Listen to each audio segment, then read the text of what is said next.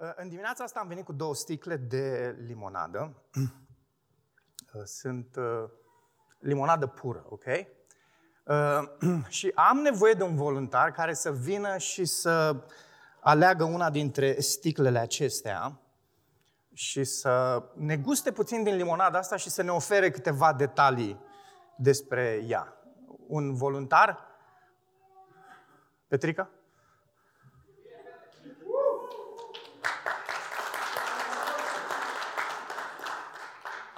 Asta, ok.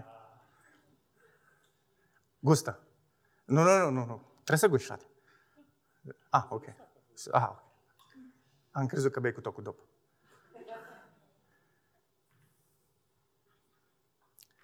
Ce e? Ciudată. Ciudată, ok. De... Nu-i limonadă? Este limonadă, zic eu. Dar ce, care e gustul? Înțepător. Înțepător? Știi cum se numește? Oțet, foarte bine. Okay. Okay. O, o vrei pe asta? Ok, iată. Mulțumesc, Petrica. Te-ai păcălit. Altceva, altceva. e o, cu plăcere o sticlă personalizată scrisă de cea mai frumoasă femeie din lume, soția mea. Oh. E o, o serie despre familie, nu? Câștigarea de suflet, am câștigat un suflet. Ok. Uh, asta e o limonadă, este o limonadă, luată de la uh, un brand popular nou în dimineața aceasta, însă în care soția mea dragă a pus oțet. Foarte... Doar deschis, mă mir că aveai nasul, de, uh, nasul uh, înfundat? Uh, da. Ce putem observa noi? Că aparențele înșală, nu? Te uiți în detaliu și Petrica a făcut lucrul ăsta, s-a uitat, n se vedea că nu are mentă, îți place menta, probabil dezamăgit puțin, dar arăta limonadă, etichetă atrăgătoare, mult mai atrăgătoare decât scrisul soției mele, uh, populară, number two, dar nu e number one, dar uh, pe acolo. Și, uh, dar cu un gust oribil, acru. Acru. Am vrut să pun puțin o travă, dar ținând cont că a fost voluntariat, am zis să, să nu fac asta. Dacă aș fi putut alege, poate, da, în fine, nu era în sală astăzi, așa că... Uh, așa este uneori Evanghelia pe care noi o transmitem oamenilor. Arată bine, trăgătoare, populară, acră. Uitați întrebarea care a frământat o parte din lumea evanghelică la sfârșitul secolului lui Spurgeon, cel care a scris cartea pe care noi o studiem în vara aceasta. Întrebarea. Ar trebui noi să reducem și să împachetăm Evanghelia într-un mod în care să fie distribuită, ca să nu zic livrată, mai ușor ce trebuie să reducem, ce trebuie să împachetăm, ce trebuie să simplificăm astfel încât să putem să transmitem Evanghelia aceasta într-un mod mai ușor. Și în vremea aceea a apărut această idee a evangelizării intitulată Evanghelia simplă.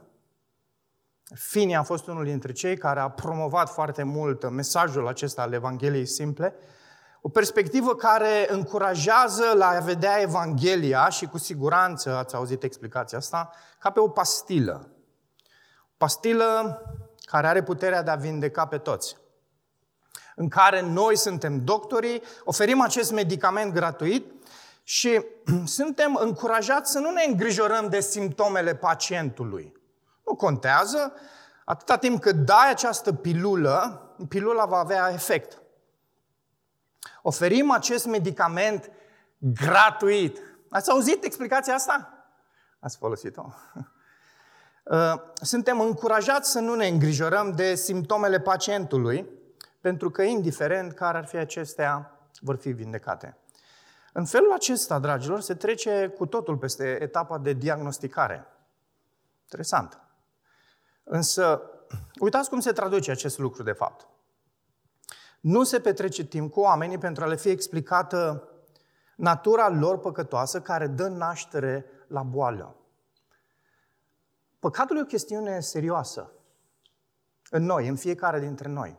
Dar păcatul acesta se naște din natura noastră păcătoasă. Natura noastră păcătoasă, dacă ar fi să prioritizăm între cele două, ar fi chiar mai serioasă decât aspectul ăsta al păcatului, faptul că păcătuim. Și oamenilor li se comunică puțin despre aspectul acesta al naturii păcătoase. Cât de multe implicații are acest procedeu nesănătos. Ia pilula și te vindeci. Obiectivul devine doar încercarea de a-i convinge pe aceștia să ia tratamentul. Nu trebuie să cunoască problema lor, le este necesară doar soluția. Asta e soluția. Nu trebuie să știi nimic altceva. Însă, dragilor, astfel de tratamente fac mesajul Evangheliei vulnerabil. Nu știu dacă v-ați gândit la aspectul acesta. Eu nu m-am gândit, recunosc, ani de zile. El poate fi cu ușurință modificat după dorințele lumești ale păcătosului, ceea ce ajunge adesea să se întâmple în funcție de context și totodată cred cu tărie că acesta este motivul principal pentru care am sfârșit în vremurile noastre cu un Isus comercial. Cel mai bun terapeut, eliberatorul celor abuzați, un movie star, dacă vreți, în unele mișcări, cel care îmi afirmă adevărata mea valoare. Dragilor, un astfel de Isus este centrat și preocupat de nevoile celui păcătos. Cel păcătos este glorificat, este înălțat. În Cartea Faptele Apostolilor găsim mai multe predici evanghelistice. Uh, cu destinatari evrei sau cu destinatari dintre neamuri. Cele mai multe predici sunt în prima categorie, destinatarii sunt evrei, dar avem câteva și cu destinatari neamuri. Și suntem încurajați de Luca să ne uităm la aceste predici, să le luăm și să învățăm de la ele. Și ascultați, aspectul acesta nu este rezervat doar prezbiterilor sau celor care vin aici. Nu. De fapt, așa o mică precizare în legătură cu mesajul de astăzi, se numește predici care pot câștiga suflete. Mesajul acesta nu este pentru predicatori, mesajul acesta nu este pentru prezbiteri sau este și pentru ei, dar nu este doar pentru ei, este pentru noi toți. De aceea, când auziți în, în, pe, în, în decursul acestui mesaj din dimineața aceasta cuvântul predici, el poate fi înlocuit cu propovăduiri, cu evangelizări, cu mesajul pe care îl transmite despre Evanghelie celorlalți. Și asta poate fi aplicat fiecăruia dintre noi care suntem în dimineața aceasta aici. Trebuie să vedem cum articulăm verbal Evanghelia altora. S-ar putea să vezi titlul ăsta de astăzi și ăsta e motivul pentru care fac aceste specificații și să spui mesajul ăsta nu e pentru mine. Dar tocmai asta vreau să vă încurajez, că mesajul acesta este pentru fiecare dintre noi, pentru noi toți. Acum, să revenim la Cartea Faptele Apostolilor, despre ea vorbeam. Ne prezintă apostolii ca și învățători. Noi de multe ori când gândim la cartea Faptele Apostolului, ne gândim la apostol ca unii care sunt evangelistici în sensul în care sunt acolo, evangelizează, sunt misionarii ăia, sunt, sunt cei care profețesc, sunt cei care predică și poate aproape niciodată nu ne gândim la ei ca fiind învățători ca fiind unii care argumentează cu cei necredincioși, care îi îndeamnă, care le explică Evanghelia. Argumentează, îndeamnă, explică Evanghelia. Să vă îndrept atenția către unul dintre aceste pasaje. Fapte 17, dacă puteți să deschideți. Pavel în Atena este în teritoriul uh, epicurienilor, al stoicilor, într-un oraș uh, în care, după cum spunea un scriitor antic, era mai ușor să găsești un zeu decât un om. Așa de idolatru era. Epicurienii și stoicii, mari filozofi, unii preocupați de plăcere, alții preocupați de moralitate, ascultați, asemănător vremurilor noastre. Oamenii creați de Dumnezeu să fie hedoniști, să-i se închine Lui și să găsească plăcere în Dumnezeu, transformă realitatea aceasta încercând să găsească plăcere în cele ale vieții. Epicurienii erau unii dintre ei, mari filozofi. Și în vremurile noastre sunt mulți astfel de oameni care vor durerea absentă și vor plăcerea intensă. Pavel știe bine vremurile astea. Și hai să vedem cum comunică cu ei și care e mesajul pe care el îl transmite. Să citim. Versetul 22. Pavel a stat în mijlocul aeropagului și a zis, bărbați atenieni, în toate privințele văd că sunteți foarte religioși. Căci în timp ce treceam prin cetate și mă uitam la locurile voastre de închinare, am găsit și un altar care, pe care era scris unul, unui Dumnezeu necunoscut. Ei bine, ceea ce voi respectați fără să cunoașteți, simțiți ironia aici, aceea vă vestesc eu. Dumnezeul care a făcut lumea și tot ce este în ea, este Domnul cerului și al pământului. El nu locuiește în temple făcute de mâini și nu este slujit de mâini omenești, ca și când ar avea nevoie de ceva, El care dă tuturor viață, suflare și toate lucrurile. Versetul 26. Dintr-un singur om, El a făcut fiecare neam de oameni ca ei să locuiască pe toată suprafața pământului, le-a desemnat mai dinainte vremurile și a stabilit, a hotărât, a predeterminat hotare locuinței lor pentru ca ei să-L caute pe Dumnezeu și poate să-L și găsească în timp ce bâșbâie după El, măcar că nu este departe de niciunul dintre noi. Căci în El trăim, ne mișcăm și existăm. Sau, așa cum au spus și unii dintre poeții voștri, căci și noi suntem urmașii Lui. Pavel zice, deci dacă suntem urmașii lui Dumnezeu, n-ar trebui să ne gândim că Dumnezeirea este asemenea aurului sau argintului sau pietrei, o imagine făcută prin îndemânarea și gândirea omului. Dumnezeu a trecut cu vederea vremurile de ignoranță și le poruncește acum tuturor oamenilor, inclusiv vouă, de pretutindeni, să se pocăiască. Pentru că a stabilit o zi în care urmează să judece lumea cu dreptate prin omul pe care l-a desemnat pentru aceasta, adică pe Hristos, dovedindu-le tuturor acestor lucruri, tuturor acest lucru prin faptul că l-a înviat dintre morți. Replică care, bineînțeles, i-a amuzat pe unii dintre ei care nu credeau în învierea din morți, au început să râdă de cele spuse, dar printre ei au fost și unii care au crezut mesajul și Luca ne oferă chiar numele lor. Cum procedează Pavel aici? În Atena, o zonă dificilă, o zonă religioasă, și cuvântul folosit în de Luca aici în text este puțin ironic. Nu vezi la prima citire aspectul acesta. Cum procedează Pavel? Încă de la început le îndreaptă atenția către Dumnezeu ca fiind adevăratul Dumnezeu, ca fiind Dumnezeul, ascultați, absolut. Singurul, cel care este viu, cel care este autentic. Ceilalți nu sunt autentici. Prin contrast. Și apoi către capacitatea lor de închinare. Capacitate oferită de Dumnezeu omului, dar capacitate care a ajuns idolatră. Și el spune, mulțimea asta de aur, de argint, de piatră, toate aspectele astea nu sunt ok. Introducerea aceasta de aici, a lui Pavel, ne aduce aminte ușor de Romani 1, 19-22, unde Pavel vorbește despre eșecul omului de a-i se închina adevăratului Dumnezeu. Incredibil să pui cele două texte împreună și să vezi cât de mult se aseamănă. Predicarea asta lui Pavel are patru puncte principale clare. Vi le redau repede. Dumnezeu este creatorul tuturor lucrurilor.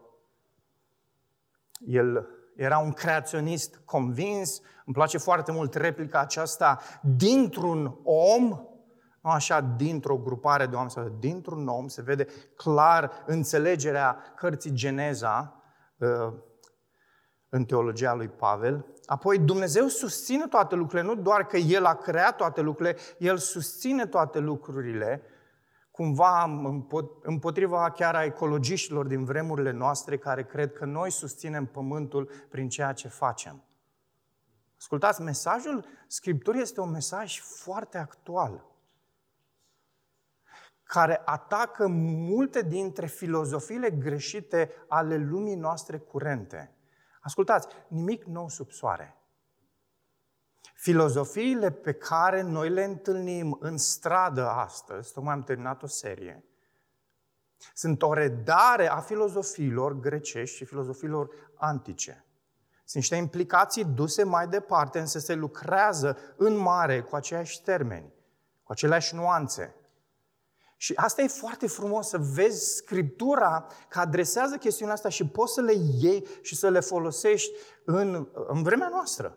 Așa de relevantă este Scriptura. Apoi al treilea aspect, care poate ne face puțin să ne simțim inconfortabil, dar Pavel vorbește despre asta. Dumnezeu care a predeterminat toate lucrurile. Dumnezeu care a hotărât toate lucrurile. Vorbește într-un context în care în fața lui stau oameni neconvertiți. Vorbește despre asta. Și apoi încheie vorbind despre ar trebui să ne pocăim. Nu lasă mesajul ăsta, nu zice hai să trec direct la pastilă, nu. Vedem clar modul în care abordează Pavel aici și oferă trei motive, uitați-vă la ele. Prima, Dumnezeu a avut răbdare, de aceea ar trebui să ne pocăim. El ne poruncește acum, nu mâine, să ne pocăim, deci ar trebui să ne pocăim. Și ultimul motiv, Dumnezeu a hotărât o zi în care va judeca lumea. G.A. Packer, în cartea lui Evangelizare și Suveranitate, o carte foarte bună pe care vă încurajez să o citiți, să o răsfoiți, vorbind despre aceste vremuri din fapte, el amintește că Evanghelia era un mesaj cu complexitate aparte, având nevoie, subliniați lucrul acesta, să fie învățată înainte de a fi trăită și înțeleasă înainte de a fi aplicată. Asta este motivul pentru care atunci când te uiți la faptele apostolilor, îi vezi pe apostoli în primul rând învățătorii, dragilor. Apostolii nu s-au dus și au zis, vezi pilula asta, ia-o, o să te vindece. Nu, ucenicii lui Isus nu au făcut lucrul ăsta. Ucenicii lui Isus s-au dus și au argumentat scripturile, au explicat scripturile, au stat și au explicat Vechiul Testament și revelația aceasta finală în vremurile din urmă Evrei 1 care este Isus oamenilor. Asta au făcut ei. De aceea, zice G.A. Packer, prima responsabilitate a lui Pavel, ca și predicator al Evangheliei, era să comunice cunoașterea. Dacă vreți să fixeze aceste adevărul, dacă vreți, adevărul în mințile oamenilor. Și e important să auzim ce spune Packer aici, ce spune Spurgeon în cartea asta pe care o studiem în vara asta, că predicile care aduc convertire trebuie să conțină echipare, instruire, învățare, adevărul, dragilor, Scriptura, Hristos trebuie fixat în mințile oamenilor. Lucrul ăsta nu se întâmplă așa. Lucrul ăsta necesită timp. Să observa că cele mai multe conferințe și seminarii seminare moderne despre evangelizare se concentrează pe metode și nu pe conținutul mesajelor, hai să vă spun 10 pași, hai să vă spun 5 pași, hai să vă dau niște tehnici, hai să vă dau niște strategii. ok? Și evangelizarea, cum să ții o propovăduire, cum să ții o predică evanghelistică, are mai mult de a face cu metodele decât cu conținutul. Asta ar trebui să ne dea de gândit. Această evangelizare simplistă, această limonadă care arată bine, dar e acră. E de fapt o evangelizare centrată în om. Este așa de centrată pe relații, pe lucrurile atrăgătoare, încât îl reduc pe Dumnezeu. E o perspectivă pragmatică, ne place pragmatismul, centrată pe, moto- pe metodă. Dar tocmai asta face adevărul ăsta că nu are cum să vadă Biblia în niciun alt fel decât ca pe o sursă de asta de texte pentru evangelizare. Și ascultați, sunt primul care mă înscriu pe această listă a oamenilor care a avut această concepție cu privire la Biblie când vine vorba despre evangelizare. E o carte de texte pe care o iei și dovedești prin textele acestea că oamenii sunt păcătoși și că au nevoie de pilule. Eram puțin mai departe decât uh, metoda asta simplistă. Asta am făcut ani de zile. Dragilor, să nu uităm o realitate. Că întreaga Scriptură poate fi folosită în evangelizare pentru că este în totalitate despre Hristos. Scriptura este această poveste a lui Dumnezeu despre Fiul Lui. Despre Cel care va veni anunțat din Geneza că va zdrobi pe Satan, pe șarpele.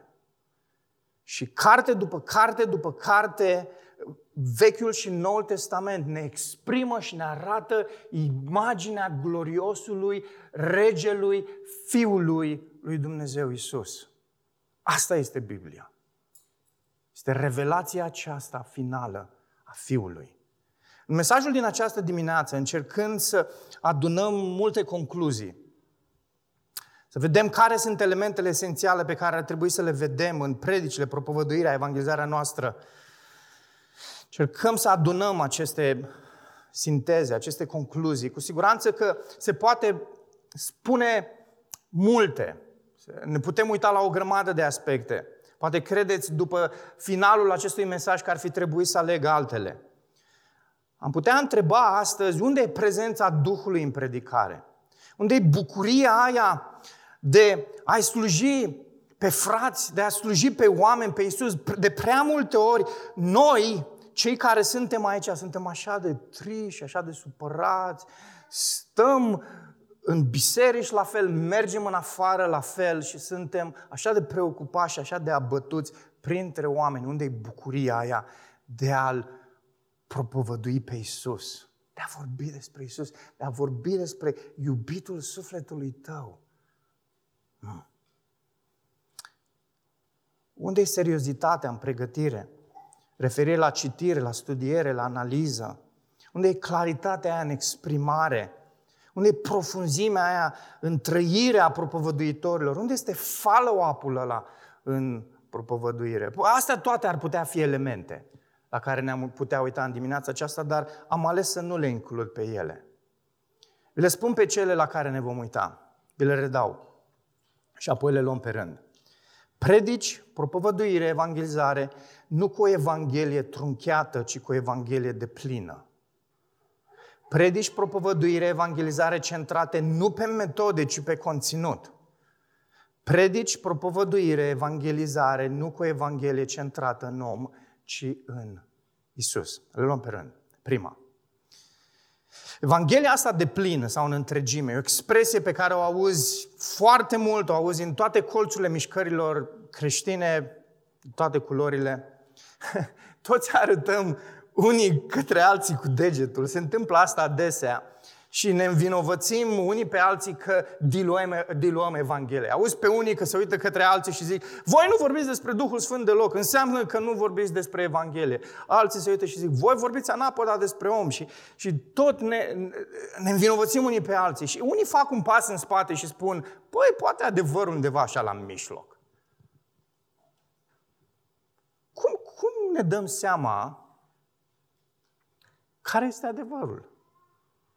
Acum, dacă ar fi să pleci la niște premise de astea biblice simpliste, în Noul Testament, Iisus zice, eu sunt calea, adevărul și viața. Adevărul este o persoană.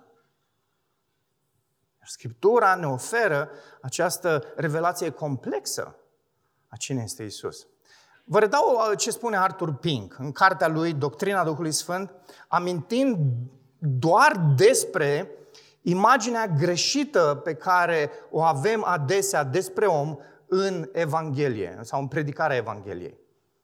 El spune, motivul pentru care atât de puțini oameni sunt conștienți de profunzimile înfricoșătoare ale depravării umane, ale vrășmășiei groaznice față de Dumnezeu, a minților carnale și urii inveterate și născute a inimii față de el, ține de faptul că la amvoane se propovăduiesc atât de rar caracterul și atributele lui Dumnezeu. Ați auzit vreodată un mesaj despre unicitatea lui Dumnezeu? Ați auzit vreodată vreun mesaj despre solidaritatea lui Dumnezeu?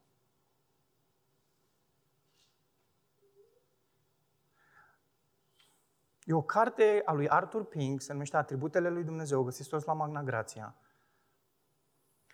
Despre atributele lui Dumnezeu. Când am citit pentru prima oară, după mulți ani de zile în creștinism, cartea aia, am zis, în ce Dumnezeu am crezut eu?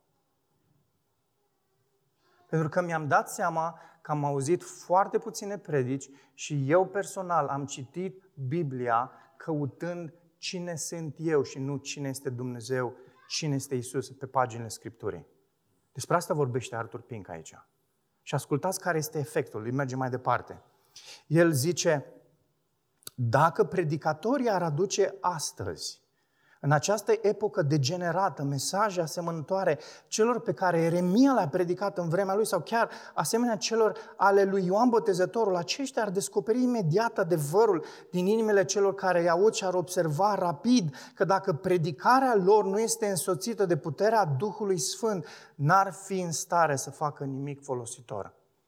Dragilor, adevărul este următorul și o realitate cruntă pe care trebuie să o vedem și este har că putem vedea asta, că o prezentare deformată a omului nu poate fi fidelă Evangheliei propovăduită, de exemplu, de Pavel. Apoi, nu pot să nu mă întreb când fac astfel de observații, oare cât de periculos poate fi un adevăr spus pe jumătate, ca și cum ar fi tot adevărul? Și noi avem pretenția asta uneori. Facem o afirmație care uneori și în inima noastră știm că este trunchiată, o spunem pe o spunem așa cu o inimă strânsă, dar o spunem, o facem afirmația ea, dar avem pretenția că spunem tot adevărul. Nu e cumva periculos asta? Arată bine sticla asta de limonadă. Îți vine să o iei și să o bei. Eticheta e ce trebuie. Conținutul pare să fie ce trebuie, dar o iei și ai reacția pe care a avut-o Petrică. Așa de ușor să vorbești despre dragostea lui Dumnezeu și cu toate astea să prezinți o învățătură denaturată despre cine este Dumnezeu și cine ești tu. O, stai liniștit, omule, Dumnezeu te iubește, Dumnezeu e dragoste, da? Asta, deși de cele mai multe ori zice, o, frate, stai liniștit, pentru noi toți sunt frați. Chiar cel mai mare păcătos, noi îi spunem frate. Și o problemă, ascultați, aici. Omule, stai liniștit, Dumnezeu te iubește, Dumnezeu e dragoste. Cum, cum aude un, ascultați, cum aude un om necredincios această încurajare din partea noastră? Ați întrebat vreodată? Cum aude el? Asta. Și cum aude? Dragostea este Dumnezeu. Pentru că noi, în logica noastră umană, dacă deschizi o carte de logică, dacă zici A egal cu B, B egal cu A, semnul ăla egal te poate, îți, îți oferă libertatea să inversezi. Și atunci spui, Dumnezeu este dragoste. Și el zice, a, dragostea este Dumnezeu. Poate să facă chestia asta? Da, logica lui, umană, rațională, îl, îl, îl determină să facă asta. Acum, el va spune, păi și eu iubesc. Dacă mi-ai zis, frate, zi, îmi permite, zic și eu, frate, păi și eu iubesc. Chiar îmi place să iubesc pe cei din jur, să le fac bine. Dragilor, în felul ăsta, dragostea, vorbim de dragostea lui Dumnezeu aici, este redefinită, ca să nu spun înlocuită. Nice, tolerant, nu judecă. Și păcătoșii găsesc foarte multă mângâiere în, într-o astfel de imagine. Dar mă tem că nu este imaginea în care ar trebui să fie mângâiați. Dar dacă acest adevăr că Dumnezeu iubește, că El este dragoste, este pus în balanță de faptul că Dumnezeu este lumină, că e pur, că e sfânt, că, că e un, jucător, un judecător drept, că El este mânios față de păcat și va pedepsi pe cei care continuă în păcat. O astfel de dragoste nu mai este sentimentalistă, ci una dură. Ascultați ce zice Pavel în Romani 4. Un verset pe care îl știți foarte bine.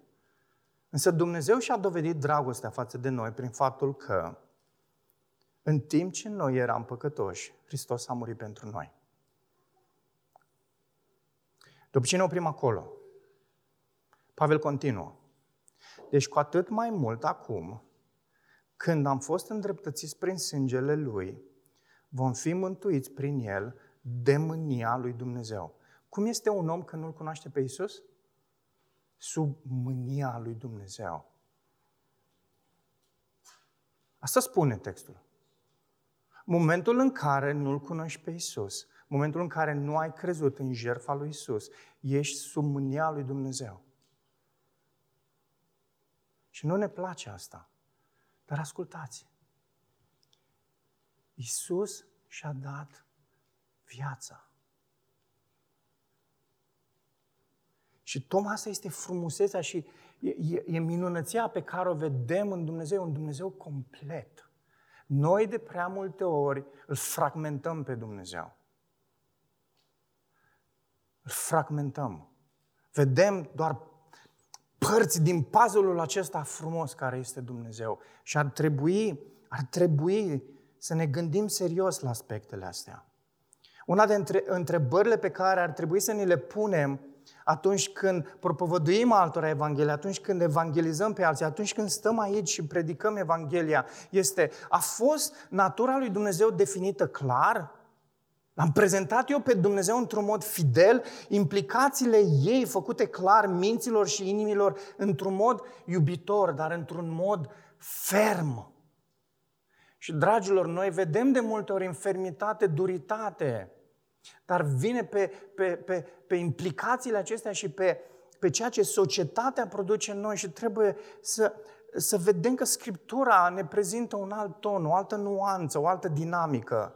Uitați o altă chestiune care e ciudată. Dumnezeu vrea să fii fericit, împlinit, să trăiești viața asta cu entuziasm. E adevărat? Da sau nu?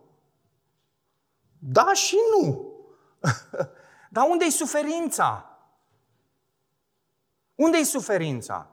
Citești 2 Corinteni și vezi un om care a fost bătut, care a naufragiat de nu știu câte ori, care a fost respins de frații lui și de cei care erau din neamul lui evrei. Vezi toată suferința asta, încercările fizice, foamete și zici, băi, Pavel nu a fost ce trebuia să fie. Oare? Poate noi nu înțelegem cum sunt lucrurile și cum stau lucrurile.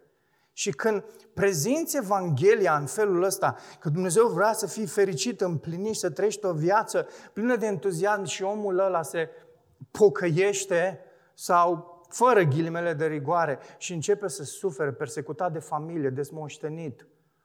Zice, băi, dar stai puțin că Evanghelia parcă era cu alte chestiuni, cu fericire, cu case, cu mașini. Despre ce au vorbit oamenii ăsta? M-a mințit. M-a mințit. Unde e persecuția? Unde e costul uceniciei? Poate asta, dragilor, l-au condus pe Tozer să afirme. Ascultați, citez neanunțată și adesea neidentificată în vremurile noastre moderne, o nouă cruce a devenit populară în cercurile evanghelice. Este asemenea vechii cruci, dar diferită. Asemănările sunt superficiale, iar diferențele fundamentale. Acest tip nou de evangelizare, zice Tozer, folosește același limbaj ca cel vechi, însă conținutul lui nu este același, iar sublinierile diferă. Dragilor, în dimineața asta, haideți să facem un legământ unii cu alții. Că vom veghea unii asupra altora. Ce ziceți? Fără să ne judecăm motivațiile, dar să fim acolo prezenți unii pentru alții, să ne chemăm unii pe alții la studiu proaspăt, la întregul sfat al lui Dumnezeu, ce spunea Pavel când a avut ultima discuție cu prezbiterii din Efes. Tot sfatul lui Dumnezeu vi l-am prezentat. Să ne ajute Dumnezeu să ne scriem pe lista asta. Să nu lăsăm nimic, să nu fragmentăm nimic, să nu diluăm nimic, ci să oferim Evanghelia așa cum este ea.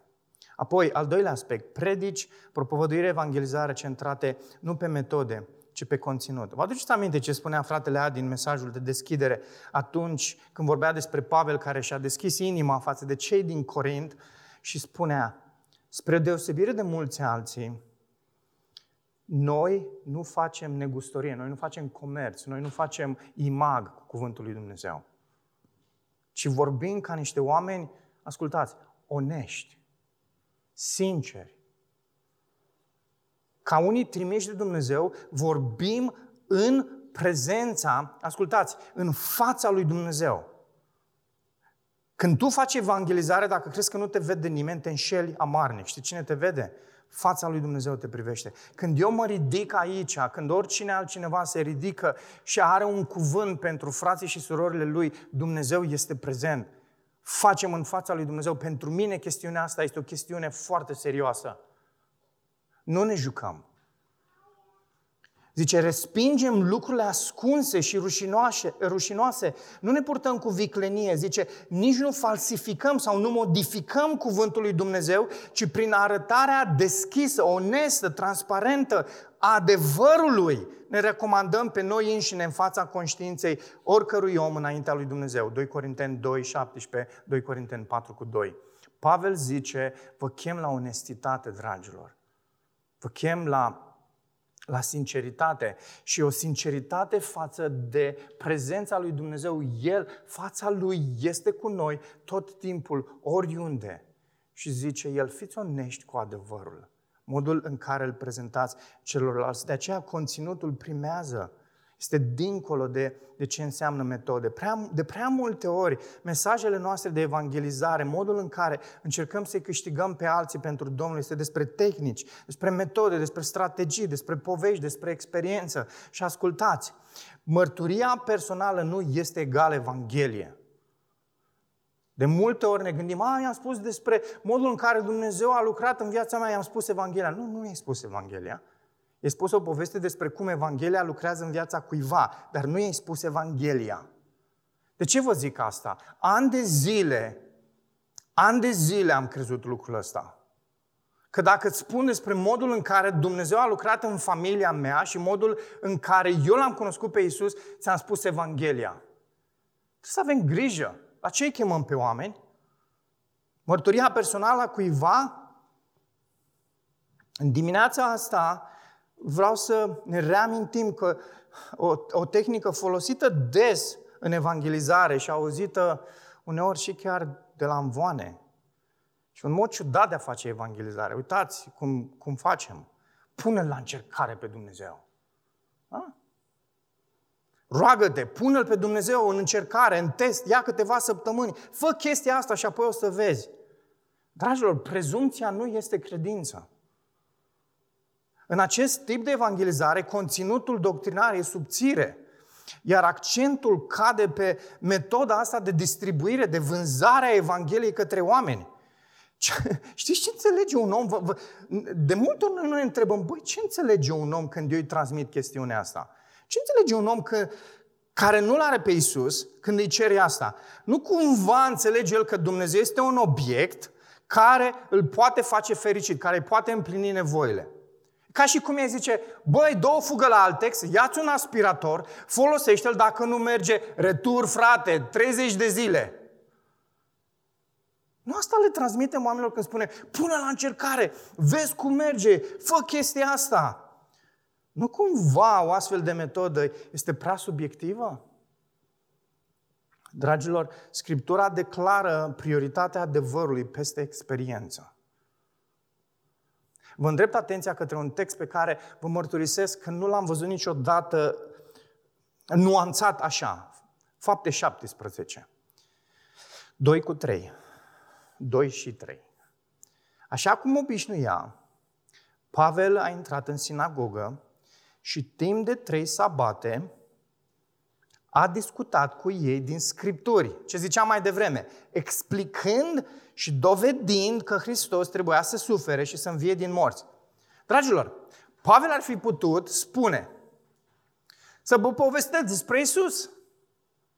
Pentru că l-am văzut, a fost martor al învierii lui și știu că este viu. Oh, ok, luați textul ăsta, mergeți acasă, puneți-vă în fața lui. Eu am picat testul. Mărturisesc înaintea voastră că probabil că așa și făcut. Pentru că experiența mea are mult mai, mult mai multă putere decât cuvântul Lui Dumnezeu. Cam a, asta e relevant. Ce spun eu? L-am văzut pe Isus, l-am pipăit, am mâncat cu El. Am, m-am plimbat pe plajă cu El. Dar nu face lucrul ăsta. Uitați-vă ce zice Scriptura. A discutat cu ei din Scripturi, explicând și dovedind, din ce? Din Scripturi, că Hristos trebuia să sufere și să învieze. A folosit Scripturile pentru a dovedi învierea, nu a folosit experiența lui personală, l-am văzut pe Isus. Presiunea Scripturilor este de a ne conforma experiența adevărului revelat. Experiența noastră trebuie să, să, să stea în fața, textul, în, în fața testului adevărului revelat. Nu să începem cu experiența și apoi să facem o doctrină în care să se regăsească și alții. Doctrina și viața, adevărul și practica adevărului au fost aduse împreună de Dumnezeu. Și mesajul nostru va modela metodele noastre evanghelistice și va regla experiențele spirituale. Teologia este fundamentală, dragilor. Teologie înseamnă știință despre Dumnezeu, cunoașterea lui Dumnezeu. Când îl cunoști pe Dumnezeu, cunoști acea natură, cum este Dumnezeu, cum este El, cum lucrează El.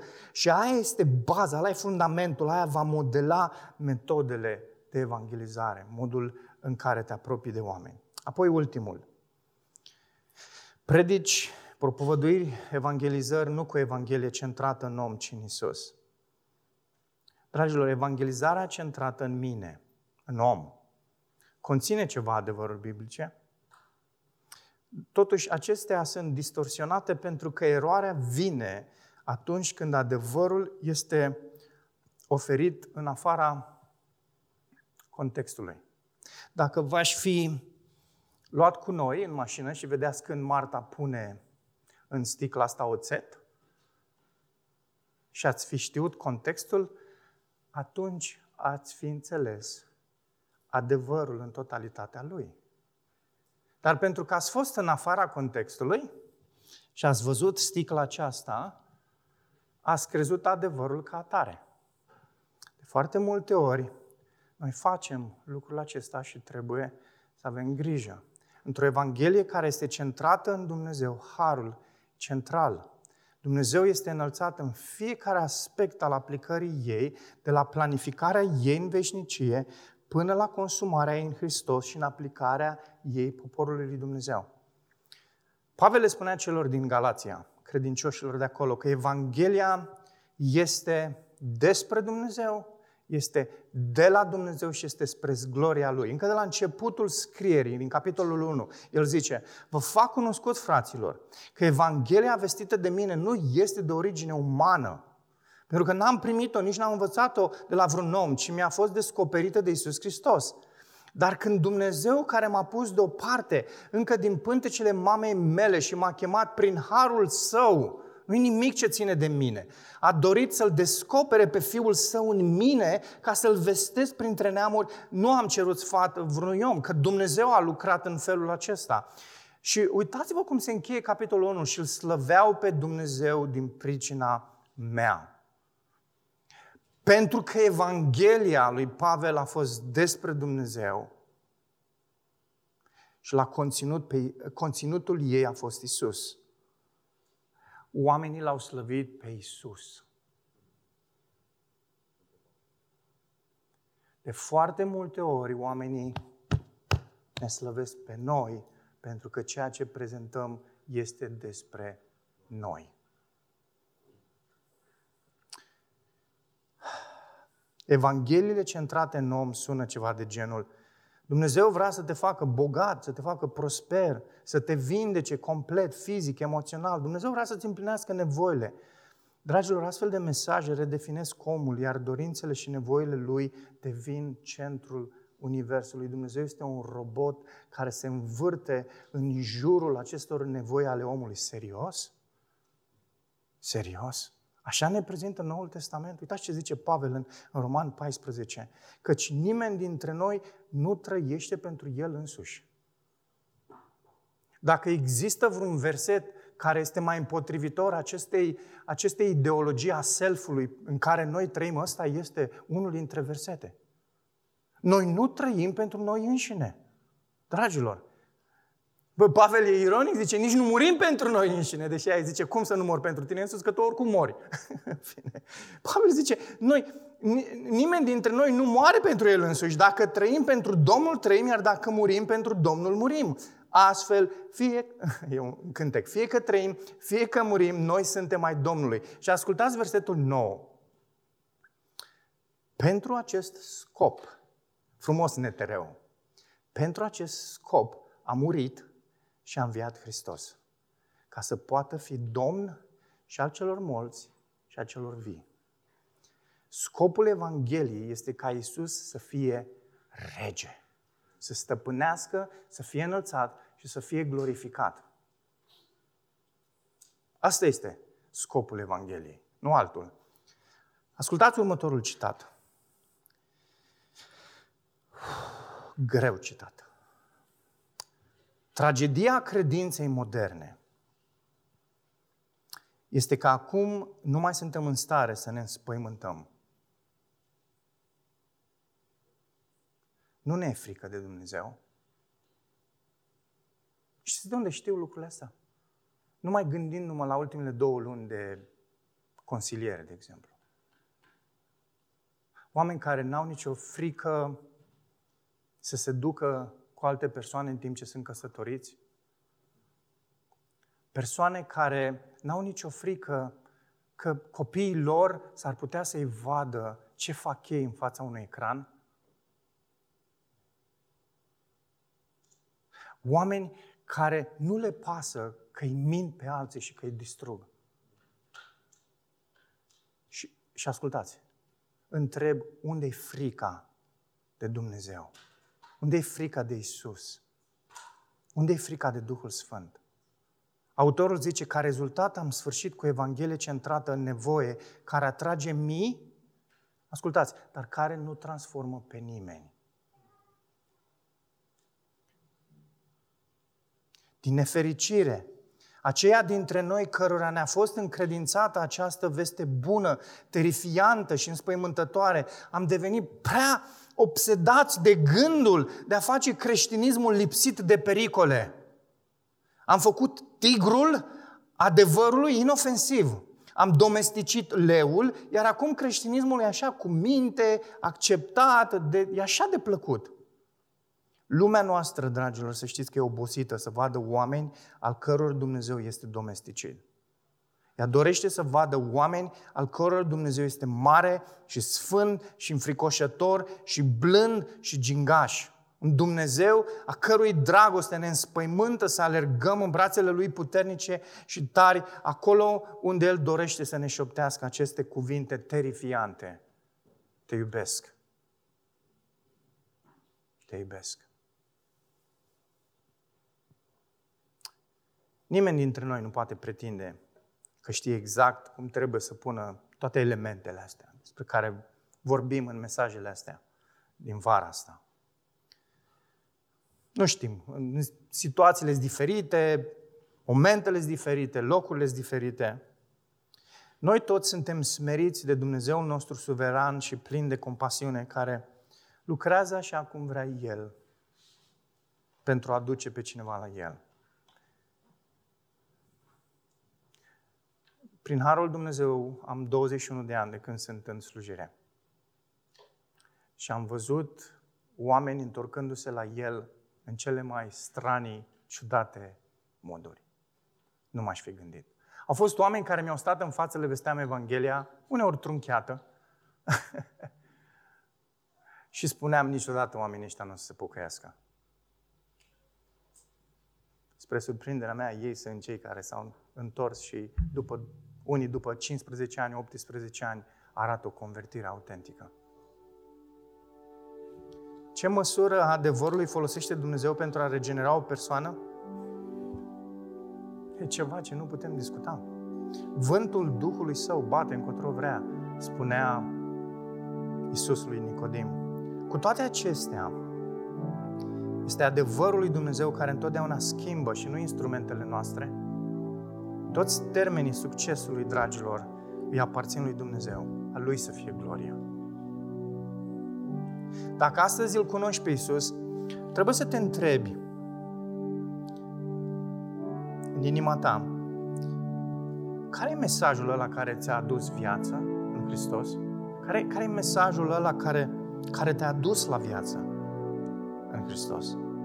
Apoi, trebuie într-un mod serios să te întrebi cum argumentez eu scripturile, cum, cum le fac cunoscute celorlalți, în, în ce lumină îl prezint eu pe Dumnezeu. Care este caracterul lui Dumnezeu pe care îl prezint celorlalți? Este Isus și mielul și leul din Iuda? Sau e doar leu sau poate doar miel? Astăzi, dacă nu-L cunoști pe Isus, trebuie să înțelegi că El este mielul care a ridicat păcatul lumii, El este calea, adevărul și viața și că nimeni nu vine la El, la Tatăl, decât prin Isus.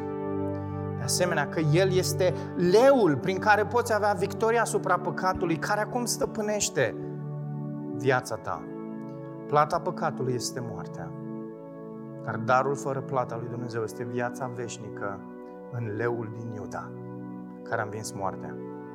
Astăzi vino la El, nu mai amâna. El este mielul lui Dumnezeu care a ridicat păcatul lumii. El este leul din Iuda care a învins moartea și a cărui neprihănire te face acceptabil înaintea Tatălui. Tată, mulțumim în dimineața aceasta pentru timpul acesta în care am putut, am putut să ne uităm în cuvântul Tău, am putut să, să medităm la aceste lucruri care sunt așa de prezente în viața noastră de zi cu zi. Te rog pe mine și pe frații mei, pe surorile mele, să ne ierți că de prea multe ori mesajul pe care l-am transmis despre Evanghelie a fost așa de mult despre noi și nu despre Fiul Tău nu despre mielul acesta, nu despre leul din Iuda. A fost așa mult despre noi și nevoile noastre. Doamne, te rugăm să ne ierți și să ne reformezi gândurile și viețile noastre și să le alinezi adevărului cu amare care este Fiul Tău. Te rog, lucrează asta în viața noastră pentru gloria Ta. Și, Doamne, indiferent de ceea ce Tu vei hotărâ în viața noastră, succes sau eșec, eșec în modul în care poate împărtășim cu alții. Ieremia, profetul tău, atât de mulți ani a slujit, nu a văzut niciun rod, dar a fost credincios. A fost chemarea ta pentru el. Doamne, dacă aduci succes și vedem oameni convertindu-se, gloria este a ta. Ajută-i pe oameni să-L vadă pe Isus, ajută-l pe, pe, pe oameni să, să simtă și să cunoască lucrarea Duhului Tău cel Sfânt în viețile lor. Doamne, te rugăm, fă lucrul acesta printre prietenii noștri, în rudele noastre, fă lucrul acesta în noi, fă pe Fiul Tău puternic în viețile noastre. Îți mulțumim pentru dimineața aceasta. Amin.